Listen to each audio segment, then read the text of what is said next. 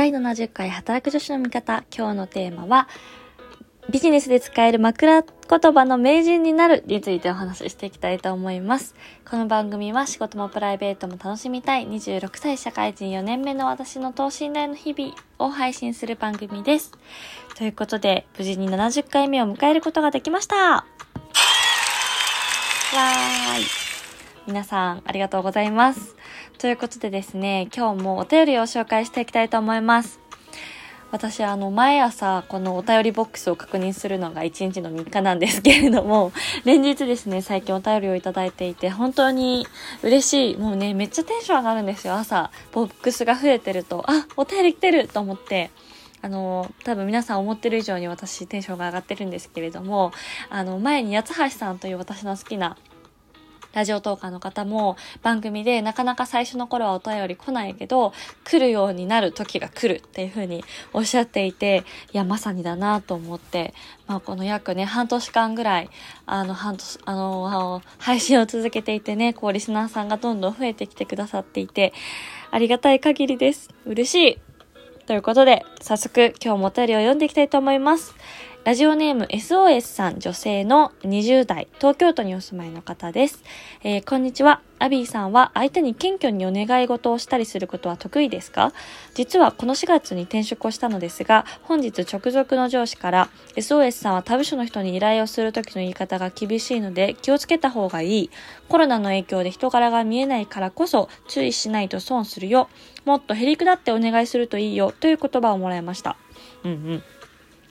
ただ、自分自身の接し方を振り返っても上司から言われた内容に納得できずにおり困っています。謙虚な姿をあえて見せることがうまい先輩を見ても私はあんな風になりたいとは思えません。ただ、きつい性格と思われてしまうのも嫌だし、と悩んでいます。なかなか新しい環境や文化に馴染めずにいるのですが、謙虚な姿勢を見せることが苦手な私に何かアドバイスをいただけたら嬉しいです。ということで、SOS さんお便りありがとうございます。いやまさにね、4月に転職されたということで、私もね、今月転職をした身なのですごいこう親近感が湧いてしまいました。やっぱね、この、多分このコロナの影響で人柄が見えないからっていうのも、おそらくリモートワークとかされてるのかなと思ったんですけど、実際私もね、まだ本当にずっと対面で仕事一回も今の会社でしてないので、やっぱね、こうチャットとかメールとか、そのいわゆる書き言葉のね、テキストメッセージのやり取りが多くなると、あの、信頼関係がね、まだこう、ベースができてない中で、こう、お願いしたりとか、依頼したりとか、わかんないこと聞いたりとかって、なかなかね、難しいですよね。うん。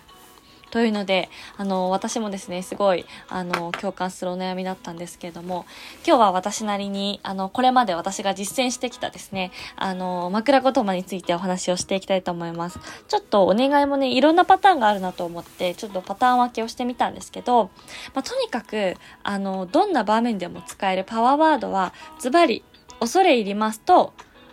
恐縮です。まあね、これはもう使ってるよっていう感じかもしれないんですけど、あの、意外とね、この一言があるだけで、あの、文章全体が柔らかくなるなと思ってて、まあ本当にその通りなんですけど、まあ例えばちょっと急ぎでお願いしたいとか、まあっていう時も、あの、お忙しいところ恐れ入りますが、何々ちょっと何日までにいただけると幸いですとか、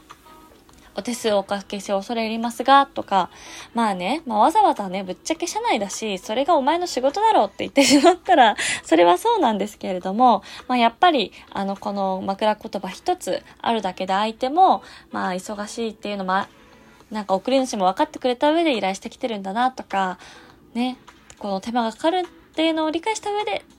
あの、依頼してきてるなっていうのが、まあね、あの、まあ、定期分でありながらも、結構和らげてくれるのかなというふうに思っているので、もうこの恐れ入りますと恐縮ですわね。私ずっとめちゃめちゃ対応してますね。便利な言葉だと思います。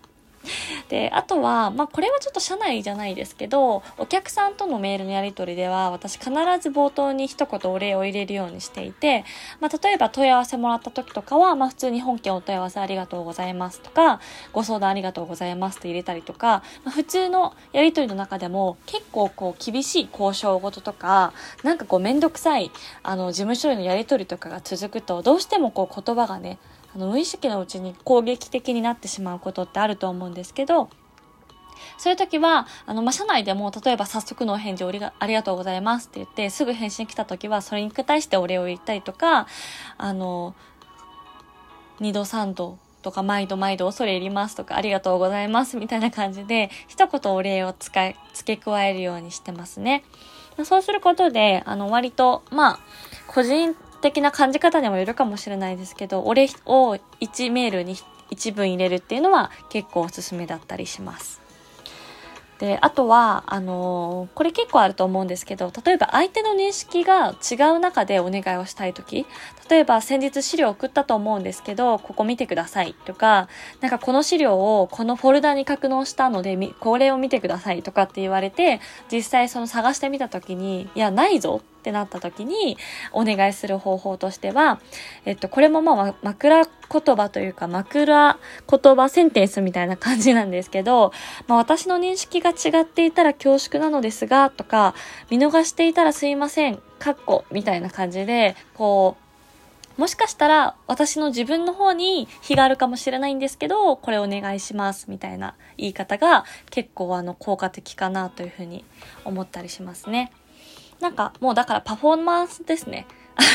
いや、これあなたのあの、添付漏れですよとか、格納できてませんよっていうのは、もう明確なんですけど、まあその、こっちも、こっちが間違ってたらすいませんっていう、こう、ふりをするというか、まあ、パフォーマンスを入れるっていうこの一言が、結構ね、効くんじゃないかなと思います。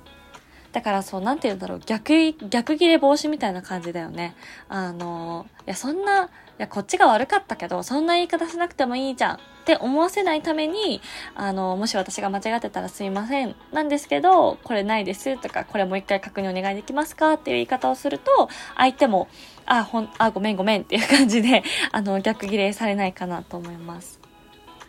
なので、そうですね。まあ、その、パフォーマンスの枕言葉っていうのも一つ効き目というか使えるんじゃないかなっていうのと、まあ、あとはやっぱりこう対応してもらったらすぐに即レスでお礼をするっていうのが、あの、大事かなと思います。なんか、あの、ちょっと SOS さんの職種がわかんなかったんですけど、結構営業とかだと、やっぱりこう、クライアントの外部とのやり取りをメインで、まあ、最優先として日々やってると思うので、なかなかこの社内が、こう、もらうもんだけもらって、そのお礼が漏れてたりとか、ちょっとこう対応がおざなりになっちゃったりっていうこともあるかもしれないんですけど、まあその、依頼時よりお礼の方が私は結構重視してますね。まあその継続的にね、あの、もう私前職でめちゃめちゃ経理の人とかすごいお世話になったんですけど、まあね、ミスがあったりとか、そのクライアントから急遽なんか今週中にくださいって、なんか水曜日とか木曜日に言われるとか、なんかそういうことが結構あったので、あのそういう時にはね、やっぱり継続的に社内の人にサポートしてもらうために、お礼は即レスっていうのが、あの、いいんじゃないかなと思います。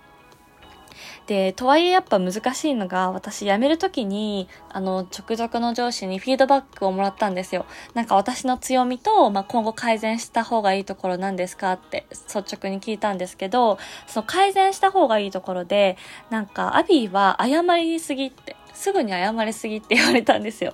で、まあ、あの、社内の中でも、あの、私3年目だったんですけど、その部署ではもう一番下っ端というか年次も低かったし、結構、クライアントさんも部長さんとか、こう、もう明らかに自分よりレイヤーが上の人と仕事をすることが多かったので、まあ、なかなかね、こう、どしっと構えられないというか、まあ、なんかあると、あ、私が間違えたんじゃないかとか、すぐ、あ、すいませんとか言っちゃう癖があったんですけど、なんかそれは良くないって言われて、まあ、その、まあ、もちろん自分が悪い、時は謝るんだけど、そんなに必要以上にペコペコする必要はないって言われて、なんでまあこの、多分 SOS さんがお便りにくださってた、そのあんま先輩のようになりたくないっていうのは、まあその人はこう必要以上にこう謙遜したりとか、ヘリックだったりとかペコペコしちゃってるのかなっていう、まあそれを見てそうなりたくないっていうのもあるのかなと思うので、なんかね、私はそれも本当にこれからというか今の職場ではね、これから必要以上に謝るのはやめようって 思ってるんですけど、まあだからそのバランスですね。うん。なんでまあもう、あのー、やってるよっていう、ね、恐れ入りますとかめっちゃ使ってるよっていう感じだったら、まあその上司がもう、どう感じてるのかっていうのをもう直球で聞いちゃってもいいと思いますね。私は結構、あの、聞きます。なんか、注意されたりとかしたら、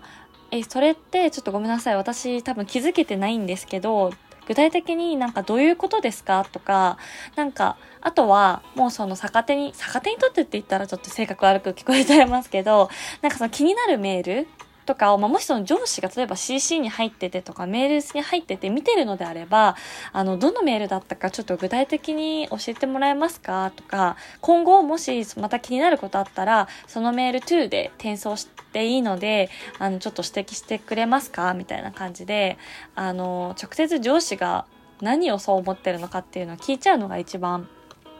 いいと思いますね。